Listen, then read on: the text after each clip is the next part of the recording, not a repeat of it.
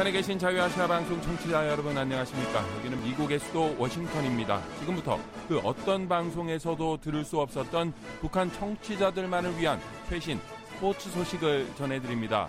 스포츠를 사랑하는 저는 김진국입니다. 북한 축구의 다음 달 2022 카타르 월드컵 아시아 지역 예선 참가가 끝내 불발됐습니다. 아시아 축구 연맹은 공식 홈페이지를 통해 북한 축구협회의 카타르 월드컵 아시아 지역 예선과 2023 AFC 아시안컵 불참이 확정됐다고 발표했습니다. 한국, 투르크메니스탄, 레바논, 스리랑카와 함께 카타르 월드컵 아시아 2차 예선 H조에 속한 북한은 지난달 말 AFC에 공문을 보내 예선에 참여하지 않겠다는 입장을 밝힌 바 있습니다. 불참 사유에는 코로나19에 대한 우려 때문이라는 내용이 들어있는 것으로 전해졌습니다. AFC는 북한의 참가를 권유하며 설득을 시도했지만 북한이 끝내 입장을 바꾸지 않은 것으로 보입니다. 이에 따라 다음 달 한국에서 열리는 H조 예선 일정도 일부 변경됩니다. AFC는 H조 순위 등에 관한 자세한 내용은 추후 발표한다고 밝혔습니다.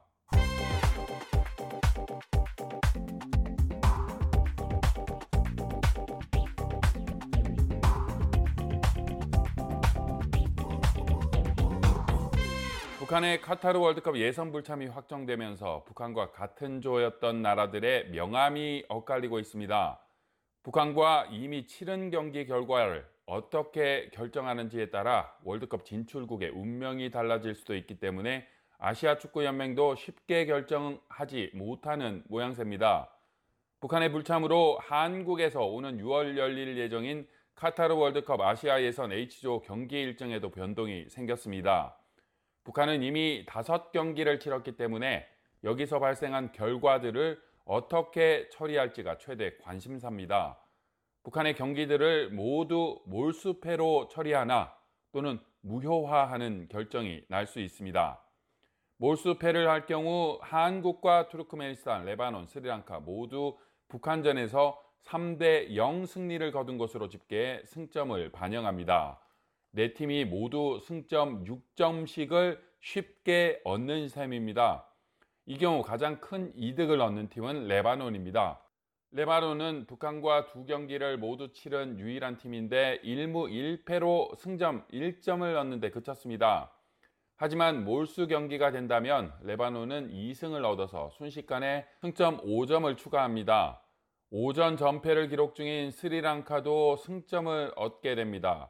투르크메니스탄의 경우 북한과의 1차전에서 승리했기 때문에 크게 이득을 보는 것은 없습니다.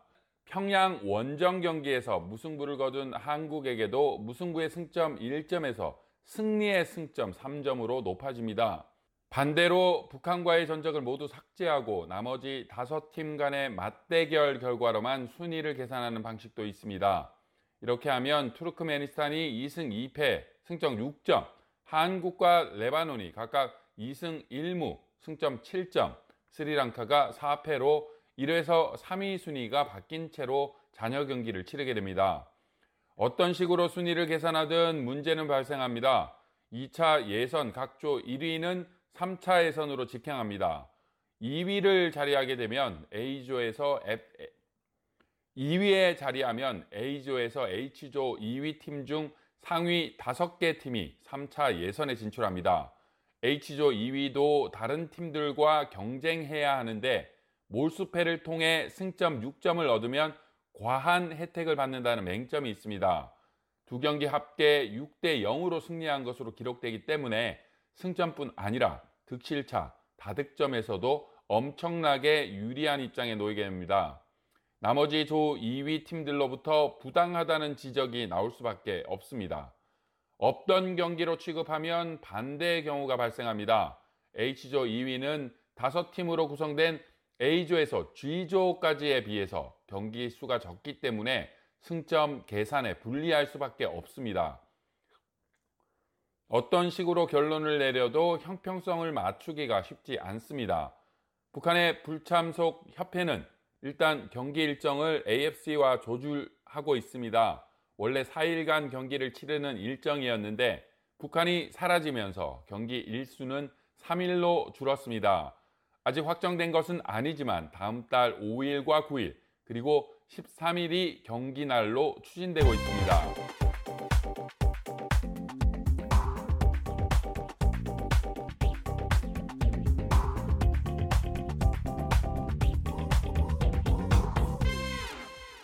한국통일부는 17일 북한의 2022 카타르 월드컵 축구 아시아 예선 불참이 확정된 것에 대해 아쉽다 하면서도 이와 관련한 별도의 협의 계획은 없다고 밝혔습니다. 통일부 이종주 대변인은 이날 정례 기자회견에서 이번 불참 결정과 관련해 정부 차원의 별도 협의 계획 등은 현재 확인해 드릴 사안이 없다며 월드컵 예선 참여 문제는 남북 간 협의의 사안이라기보다는 AFC를 통해 국제 체육 경기 규칙에 따라 이루어져 왔던 사안이라고 설명했습니다. 이 대변인은 북한의 예선 경기 불참과 관련해 통일부는 월드컵 등 국제 체육 경기를 계기로 남북 간 스포츠 교류의 기회가 마련된다면 좋은 일이라는 입장을 가져왔다고 말했습니다. 이 대변인은 앞으로도 국제 경기 등 한반도 평화와 남북 간 화해 협력을 진전할 수 있는 계기를 찾기 위한 노력은 지속할 것이라고 밝혔습니다.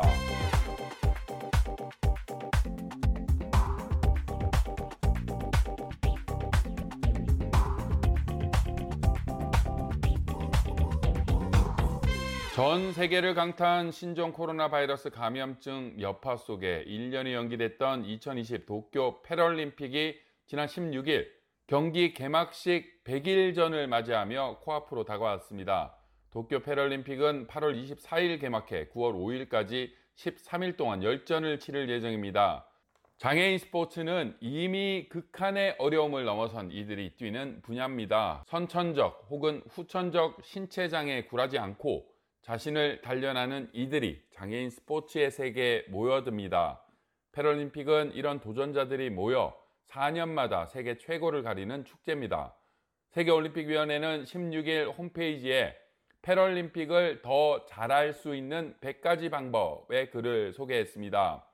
패럴림픽을 더 잘 즐기는 100가지 방법 중 첫 번째는 이번 대회에서 배드민턴과 태권도가 2020 도쿄에서 장애인 올림픽에 대비한다는 것입니다. 두 번째는 도쿄가 1964년에 이 대회를 주최한 이후 두 번째로 장애인 올림픽을 개최하는 첫 번째 도시로 역사에 남는다는 겁니다. 세 번째는 도쿄 2022의 패럴림픽 마스코트는 소메이티라고 불리는데 이것은 인기 있는 벚꽃 품종에서 유래됐고 추가적으로 so mighty라는 영어 문구로 메아리 칩니다. 네 번째는 난민 패럴림픽 대표팀이 최대 6명의 선수로 구성된다는 것입니다. 일레나 로드리게스가 주축이 되는데 그녀는 2012년 런던에서 수영에 참가했습니다. 다섯 번째는 도쿄 2020 장애인 올림픽 성화는 불꽃의 모양을 묘사하기 위해 고안되었습니다. 꽃잎에서 발생한 다섯 개의 불꽃은 횃불의 중심에 합쳐져 훨씬 더 찬란함을 자아냅니다. 6번 보치아와 고을볼은 장애인 올림픽 프로그램에서 올림픽 상대 선수가 없는 유일한 스포츠입니다. 7번은 2016 리우 장애인 올림픽이 누적 관객 수 41억 명으로 TV 시청 기록을 깼다는 내용입니다. 도쿄 패럴림픽은 4년 전의 누적 시청자 수를 뛰어넘을 것으로 전망됩니다. 8번 헝가리의 팔 세커레스는 1992년 바르셀로나에서 휠체어 펜싱 금메달을 딴 후 올림픽과 패럴림픽 메달을 딴 최초이면서 유일한 선수가 되었습니다. 그는 1988년 서울올림픽에서 프로 펜싱 선수로 동메달을 획득한 뒤 1991년 버스 사고를 당했습니다. 이 외에 패럴림픽은 나치 독일을 떠나 영국으로 건너간 유대인 의사 루드비히 구트만 경에 의해 설립됐고 100가지 패럴림픽과 관련한 흥미로운 상식들이 담겨져 있습니다. 북한은 하계 올림픽에 이어서 도쿄 패럴림픽에도 참가하지 않는 것으로 알려졌습니다. 있습니다. 스포츠를 좋아하는 사람들이 만드는 남북한 스포츠 소식 스포츠 매거진 오늘 순서는 여기까지입니다. 스포츠 매거진 청취자 여러분 건강하십시오.